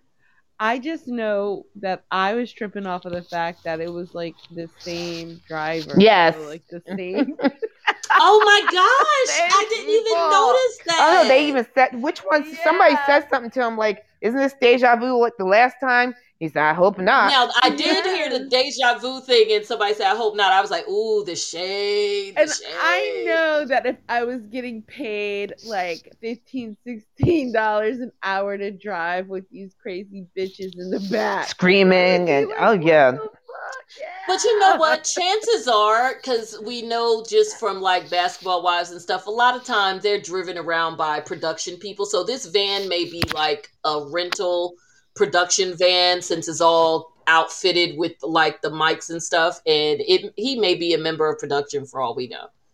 And they're just making him look like a chauffeur because that would be weird. Like, how would you get the same guy? I mean, I guess the same company. I don't know. It is Utah. Maybe it's only one place that have those kind of vans. Probably no. It's like probably a party bus. yeah, that's what it you looks like, like a party bus. Like if if a group of us in New Jersey was going to Atlantic City for the weekend, I agree, Yeah. but considering that it's outfitted with multiple cameras and it has to be has capability for a producer to be in there and whatever, um, it, it may be a party bus, but it might even be the same party bus they use on every show when uh, when the women are going somewhere and it's like a production van. Um, because there was definitely somebody from production in there because Yes. that sister with the braids had to grab Jen. Mhm. Um, okay, so let's get into it. So somehow, and and this actually, as we saw in the beginning of the episode, or flashes to the beginning of the episode, that this was something that really kind of started before they got in the van, um, kind of among uh, Heather, who was it? Heather, Whitney, and Jen sort of going down this primrose path about the who, what, where, whys with um the FBI knowing where Jen was and all of that which of course just sounds completely crazy because do you realize you are literally having a conversation about how the FBI and Homeland Security know where you how how how would they have known where we are? Do you hear the words that are coming out of your mouth it's the FBI and Homeland Security. What do you mean? How would they know where you were? I mean, I was sitting there like having I, I I felt like I needed to take a pencil and poke my own eardrums out. Like I'm sitting here like, do you hear the words that are coming out of your mouth? so, Mhm. like you are literally asking how the FBI knows where you are. Okay, I'm just going. It, if nobody else understands why that is ridiculous, then okay, fine. I know you two do. I hope that those of us who those who are listening to this show do. But if you don't, uh, I'm not going to explain it to you. God help. Um, yeah. So that was ridiculous. And then somehow I don't even know how because it it was almost like at one point several of them were talking at once and then it sort of zeroes in where i think jen and correct me if i'm wrong um i think that jen kind of let out the frustration that's that's the way i took it she kind of let out the frustration that she had been feeling uh, as it relates to lisa that she did not fully express to her when they met for lunch. I feel like when they met for lunch, Lisa came ready with explanations and, of course, tried to flip it as she often does to make herself the victim. I was hurt, I was this, and that's why I didn't reach out to you. And Jen was probably just glad that somebody in the crew was willing to meet her for lunch. So she didn't fully, um, really fully express uh, all that she was really feeling about Lisa kind of dumping her. And so I felt like this was that this was really and i'm not saying whether it's right or wrong but i I'm, i still feel like this is where it came from i felt like this was kind of her erupting with that because she didn't give it to her with both barrels when they met the first time what do you guys think Oh, I agree. I would agree. yeah missy And I just think that there was time for there to be a little bit more clarity about how how bad those conversations were. Because I have no doubt that people were on the phone arguing their point of view or saying, you know, she tried to say cuz like like think about how bonkers it was that Mary was like, I didn't say anything about you. Exactly. And and again, we also have to remember that there's a couple of different things that are at play here. There is Lisa. Now we know that Lisa has tried to shadow produce uh, the entire season, but a lot of the shadow producing that Lisa was doing, and her and and why she was probably able to play it, uh, kind of play these women against each other, even if they didn't notice. Obviously, we were watching.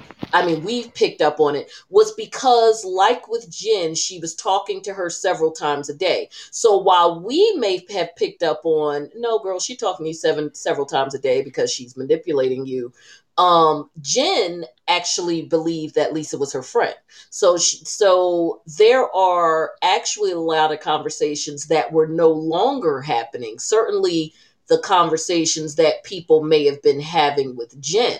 So the only person that Jen is probably had, at least in that crew that she was talking about on talking to on a regular basis, was probably Heather, who pretty much is just gonna go along with whatever Jen says as long as she's not yelling at her. So um and and so a lot of these i agree with you missy a lot of those conversations that probably would have gotten nasty and ugly and maybe gotten some of that out they didn't uh jen never got any of that out against lisa because i would bet money that jen and lisa probably hadn't didn't speak again uh since those bravo cameras stopped rolling at that lunch because at this point lisa is in self-protection mode and I would bet money that the only time that Lisa was effing with Jen from that point forward is if they were filming, Mm-hmm. which is not what Jen was used to. Because, like she said, they had been talking two or three times a day.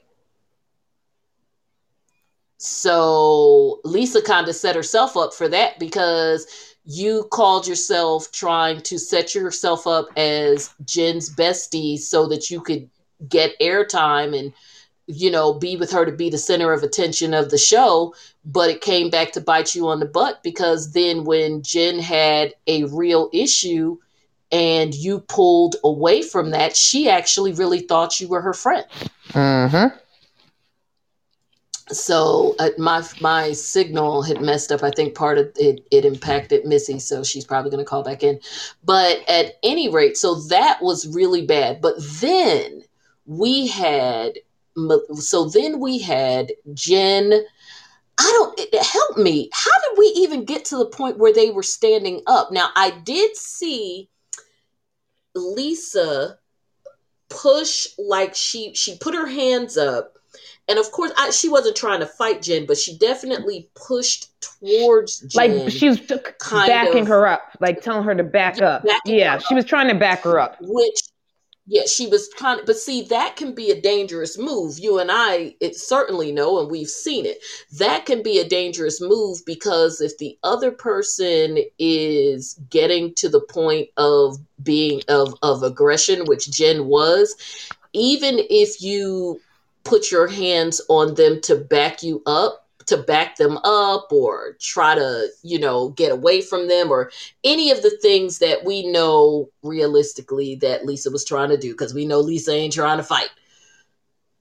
What that does with the other person is give them the the thing of being able to say, "Oh my God, you hit me," or "or look and see what she, She was did," reaching and, to know, hit me, or she was trying to hit me. Yes, and that's why I, I had to reach them. And we know that Jen is absolutely that type of person because that is very much and and no guys, I'm not getting into a whole Candace or Monique thing. I'm simply saying that that is the type of thing that we would see um a Candace do when it comes to that whole like someone putting their hands up and then she start windmilling and and use as the excuse well they put their hands up. A Portia somebody they they would do that. Yeah.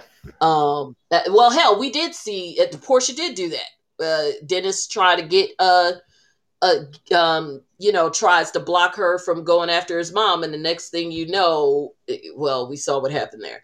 So at any rate um so Jen gets up all of this anger. You're not my real friend. You're not whatever. No, Jen, she's not your friend. She was never your real friend. The only person that Lisa has ever truly valued her friendship with on this show is Meredith. I guess time will tell if she truly is friends with Jenny. But if what happened with Angie is any indication, it's only a matter of time because remember when Lisa brought Angie into the situation, she had all the same wonderful things to say about them being friends for years and all of this other kind of stuff that she said when uh with with Jenny and then I mean I'm sorry uh yeah that, that she said with Jenny but all of a sudden when things didn't go her way Yep. one time then it was later Gator and Jen and Jenny was out of there. So I mean, and Well, and that's Angie why her and. Meredith are having problems now because Meredith, the first season, was basically her lackey. She, Yeah.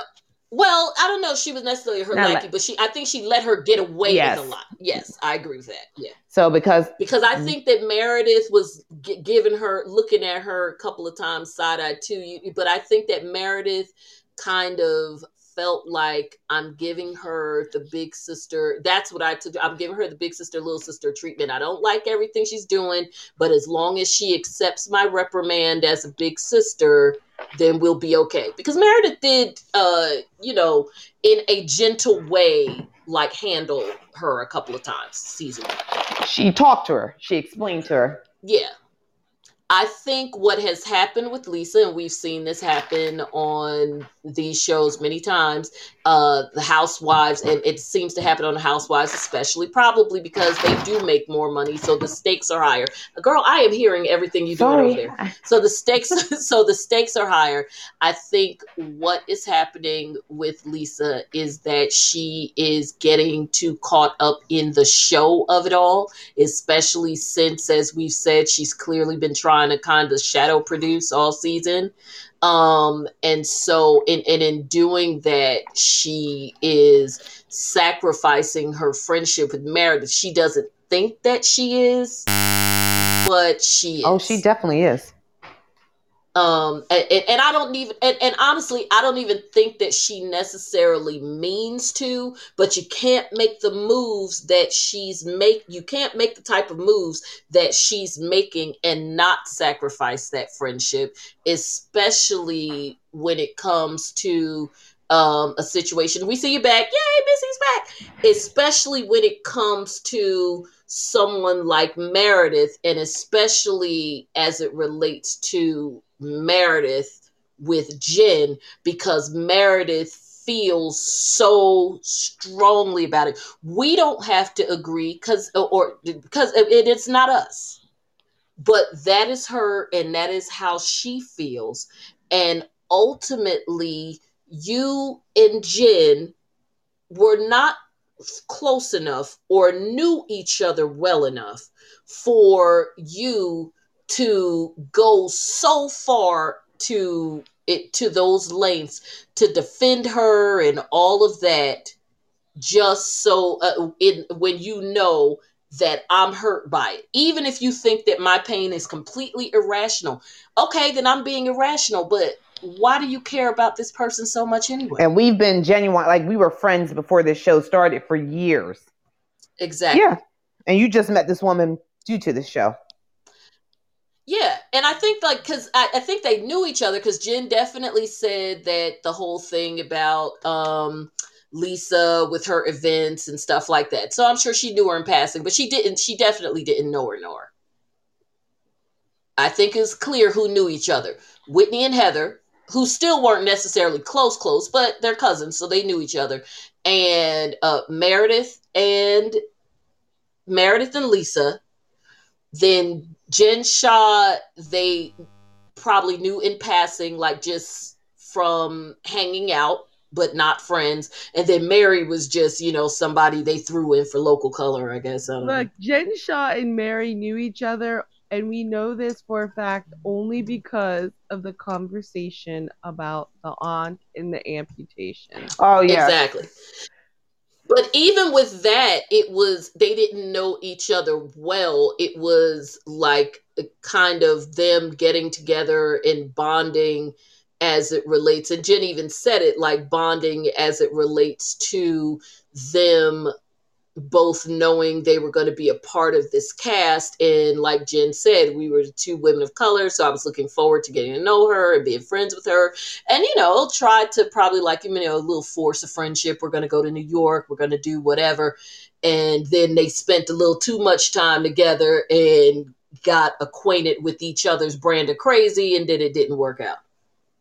Because they both have their own personal brand of crazy. Oh, definitely. Yeah, they do. They do. Look, I was on TikTok um last night and they had like a a a, a reel of Mary's greatest hits. Oh my Mm. God! You, if you have it, you gotta send The it to me. faces alone, I can imagine. One of them one of them had Mary, this is so wrong, but it had Mary talking about the aunt. And then it had and I don't even remember what episode this was, but apparently the aunt was coming to to, to um Jen Shah's house Yes, with her because she had a little like- boy with her or something. Yeah, yeah. And she said, Show me your legs. And she like pulled up her skirt. And meanwhile, on the real, Mary's talking mad junk about the aunt. And I'm yes, like, whoever made this reel is just they're going to hell. so wrong. And yeah, what yeah, and, and yeah. I remember that because it, it because that diary I think is that is when you know all these people who all of a sudden woke up and decided they were team Mary because she's entertaining. No, she's not. The real Mary is the chick who who had time to think about it and still said in her confessional, I don't know why the lady's legs got cut off. I guess maybe she didn't drink enough water. Right. she did say that. But look, and in this reel, and in this reel, they also showed she she came into her church and I guess the choir was practicing. And she told the guy who was playing the guitar, You're getting too fat. You need to drink more water. No, see, I didn't see that. Is that what you were talking about earlier, Yes, Sharita? when she's doing choir rehearsal. Yes. Oh my gosh, She's crazy. Oh my gosh, I gotta, I gotta see that. So anyway, bottom line is a fight ensues. Everything goes haywire. Um, it looks, it, it. You know who it reminded me of? It reminded me of Nene and Yep. Kim in the RV. When they were driving down to Florida when yep. I uh, Mhm. ev- when I saw it on the commercial and when I saw it on the show, I said, "This is Nene and Kim in the RV." It went because the way that Jen went after Lisa, and I tell you what, that woman, that producer, the one with the braids who grabbed Jen, she had her work cut out for her because Jen was not making it easy. Like it, it, dead ass, she wasn't making it easy. I'm over Jen every time. Don't get me wrong. I know she's an emotional person, but I think she's past emotional. She goes to the extremes like, but why is nobody defending me? And Why are you not defending me? Like, I understand her point of why she feels the way she feels, but the yeah, way but she at this point, it. nobody really knows what's going on.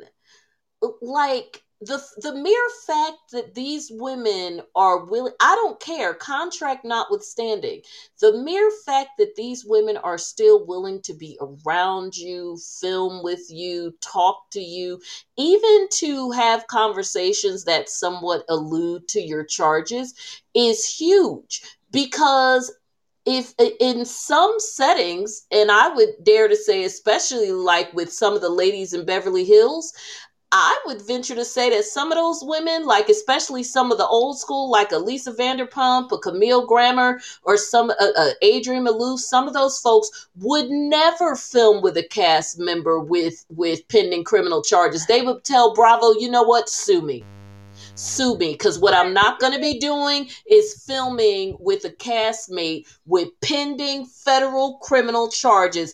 As far as I'm concerned, I was traumatized because you all did not protect me because I was sitting in a damn production van when police and Homeland Security and FBI agents pulled up with guns and everything else. I am traumatized. Hell no, I'm not filming. And if I do film, I'm not filming with her. But can we just also add that before Jen Shah got out of jail with the braids, or whatever, right? she went, she to, went jail to, jail with, with the braids. braids. Would you stop? Those were her veil braids. Okay, so here's the thing: her vacation braids. Before she walked through that door, she signed. Your phone went down again, boo. She signed yeah. a whole bunch of paperwork. Oh right? yeah, yes. Tell and it, girl. To tell be it. on pretrial release that, and you're you not supposed tell to it. be beating no asses and you a pre-trial release. Like, who does that? Like, if anything, like that's the last thing you want to do. And honestly, like if I was a prosecutor and you know, I don't know what it's gonna look like next week. It could be a big teaser, nothing burger. But if it is something substantial and she gets found guilty, I would try to use that towards sentencing. I mean, it, it was just, uh, it, I mean, I, I yeah. I don't even know what to say. Everything you said is right. Everything you said is right. And they, and, and these courts in every situation, whether it is in the Erika Girardi situation with her husband and in this one, and I do believe I did hear that recently, they always ask Bravo for footage. And I know that they asked Bravo for footage in the Jen Shah case because, hell, she said things even that Bravo has left in the episode that could be somewhat incriminating or at the very least contradictory to whatever story she's telling them because I think we can pretty much figure out based on the way that she tried to distance herself from Stu when she was talking to Heather, she's probably at uh probably with uh, at the courts. Uh, I mean, you know, telling her attorneys that she damn near barely knew the guy if she to sit up and play in our faces and say that she doesn't even know what he was doing and they hardly work together on camera. So that's just so the stuff that Bravo showed on the air doesn't even account for the hundreds of hours of footage that we didn't see. Like, for instance, when they showed those we know those shady ass throwaway scenes of her and Stu walking in the garden and all of that kind of stuff that they normally would never have shown if this case wasn't going on. You know that the, the obviously those scenes were much much longer with far more conversation than the little beat pieces that we saw. And that's just like this fight there's stuff that's edited rounded, and things that were said and probably some extra expletives and all of this stuff. Well, when the court gets this and all the other stuff, they're getting all the footage. They they want Bravo's unedited footage. Yeah, it would and like a lot of this would go towards her sentencing, you know, even towards restitution if she's like I don't have any money you know, I mean, it's a mess. It's a mess. And I don't care how emotional she is. She got to get together because she got a whole family. Like, kids, well, husband, mother with her retirement savings on the Oh, line. God, Like don't tell me about that she one. gotta get it together. Yeah, she really does. Like the the I'm okay even with her getting elevated because women of color, when we get passionate about what we're talking about, a lot of times we do become a little more animated. I'm not knocking her on that. It's Yeah, just her but, animation. but that was that's not no, no, no. animated. That's, what I'm saying. But that's what I said. It- It's gone. She goes past animation to the point that, like, she kept on. I understood last season. Let me backtrack to last season. What Whitney kept on saying to her when she's like, "You ruined my husband's party," and Whitney's like, "We did not. We didn't tell you to break the glass." But let's be honest. I do agree with her that had you not, t- that wasn't the time or the place to tell me what you told me. yeah. So it set a whole thing, a chain into motion. Okay, so a chain of and I didn't break the glass and put the and- For no reason. Put the uh put the no, but I'm Yeah. saying I didn't break the glass and then put the shards up to your neck. Like you know, Yeah. There's I, I may have broken the glass on the ground, but we all there there's breaking the glass by just throwing it on on the ground for emphasis, and then there's taking a bottle and breaking off the bottom half and putting the shards Exactly. So you last know, let's- season- let's, not get Last crazy. season, yes. And I understand where Whitney was like, no, no, no, that's on you. But did I think she start, like you said, that's where it's like, okay, I understand you're frustrated because you wanted to have the perfect party for your husband and it did go to the left. But, but throwing the glass was, No, this stuff. no, she yeah, just gets, and this stuff on the van though. she's too much. She's too much sometimes. I, I, I saw it last season, so I'm not shocked that what she did this time is what she did because she always gets animated with, well, when at the end of the season when they went to Vegas and they had to restrain her then when she pushed Meredith or was it Lisa? She pushed Mhm. one of them. And I'm like, okay, so she does show, and that's another reason they've seen her get physical before because she didn't choose she hit or swatted. She swatted um Lisa uh, Whitney. Whitney. Yeah, it was Whitney. Yeah, it was Whitney. Whitney. I knew she swatted at somebody. because because that's why because remember she tried to apologize with her to her when she got back because that's why Whitney still you can tell isn't like she she f's with her but like at arm's length um you can see that it's kind of like you're her friend and then i just happen to be her friend but you know like if she ain't around we ain't doing nothing together Exactly. um, but no, this was I, I now is Lisa frustrating? Yes. Does she get on our nerves? Yes. And the voice? Yes. All of that. And was she talking out of three different sides of her neck on the van? Uh, in the van, absolutely. Because even the other ladies were like, "Okay, Lisa, now come on, that ain't what you said." So we know, like she's, you know, she's faking some stuff, and her castmates are calling her out, which of course is pissing Jen off even more because then it's like, okay, so not only were you, you really were kind of dogging me, which is what I told, accused you of doing, but you tried to turn it around on me. But other people are confirming that you was talking cash shit too. Okay, all of that. But under the circumstances, as Missy said, given that you got bigger things to worry about, whether or not this woman is whatever you want her to be is not it is definitely not a priority now and certainly not to be getting worked up over something even I wanted to say stupider, even more foolish as as as it relates to Meredith because why would why wouldn't she care more about her friendship with Meredith than she does with you? She's known her longer. And up until y'all started talking on the phone three times a day or whatever it is you claim y'all were doing, um, she made no secret of the fact that no, um, no, hun, this isn't a book club. This is we're talking about. Uh, we're actually wrapping up talking about the Real Housewives of Salt Lake City on Bravo. Um, but anyway, uh, uh, she made no secret of the fact that Meredith is my best friend. We're like sisters. Meredith, Meredith. I mean, hell, they're even get uh, getting the same fillers and stuff in their faces and are morphing into each other. I, So yeah. Yeah so it's so it's just really nuts but anyway so that is all we have thank you very much for coming on sharita See Thank the fun you. you've been missing I know. Yeah. I, I was behind, so I couldn't join because I finally just got called up a couple of weeks ago. Finally. Well, now you got to stay cut up because within the next couple of weeks we'll be dealing with the Oh, yes. reunion. I, I almost feel like we, I, I almost feel like we should get dressed up just to talk about. Uh, I gotta go find some velvet.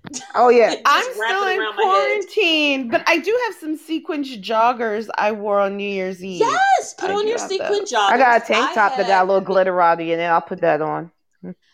I have a sequin jumpsuit, uh, strapless jumpsuit that I think I'll put it on, and maybe uh, there there might be a piece of velvet around here, like from my Christmas. You can wrap it around. I feel like, yeah, I feel like velvet. You know what? I oh, in honor of Jen and who else had on purple? There was two purples, right?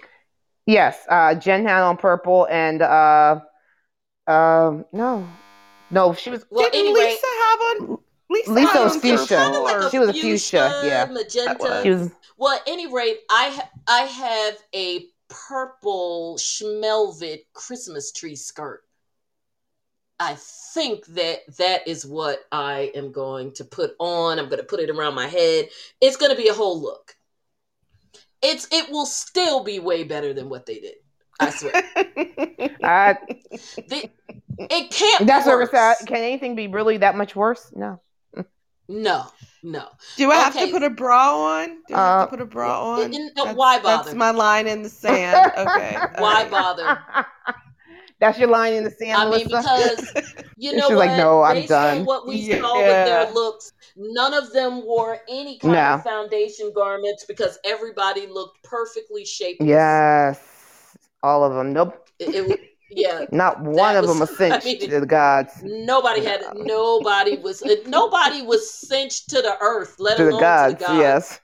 I don't think I don't think hips I don't think hips are in style in Utah. I don't I don't No, I think they're probably frowned SpongeBob. upon. Yeah, they look. They want to be straight up and down. That model less look. Okay. Yeah.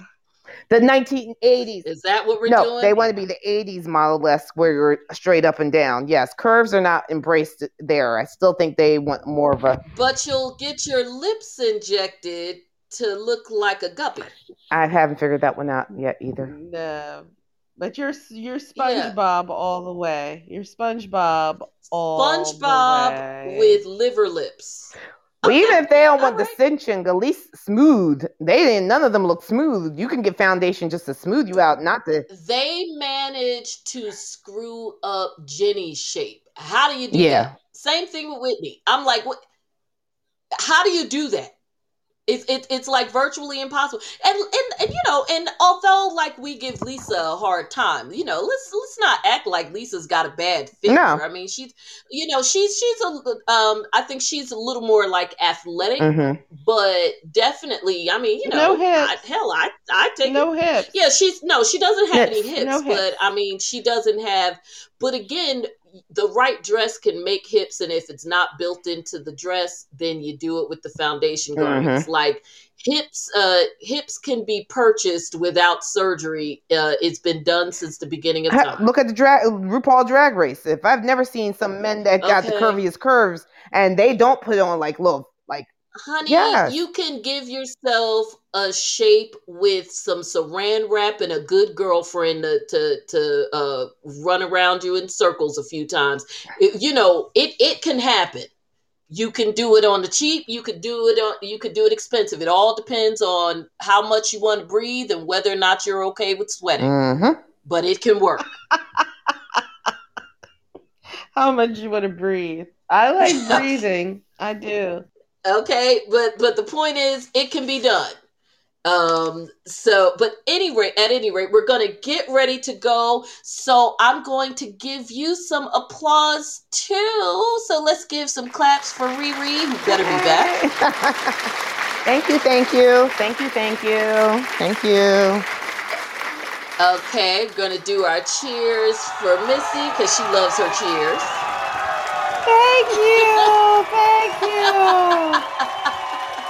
okay, thank you very much, everybody, for hanging with us with our uh, Real Housewives of Salt Lake City marathon, because which it ends up becoming. But we end up having so so much fun, and thank you for to all of you who listened to the episode last week. I think we had like It was like over 100 listens just within the first 24 hours of that episode and i got notified that um, and it had to be because of those two shows that we were um, trending 240 on iTunes, which doesn't sound like a lot, but it's a huge deal because we know there are thousands, literally thousands of podcasts out there. So that's pretty good. So I was like, hey, hey, hey, we're, we're moving, we're moving. So as always, come back and hang with your girl. Lots of other stuff coming on. I've already got three episodes, believe it or not, in the hopper waiting to go up this weekend that are already done, finishing editing, like the um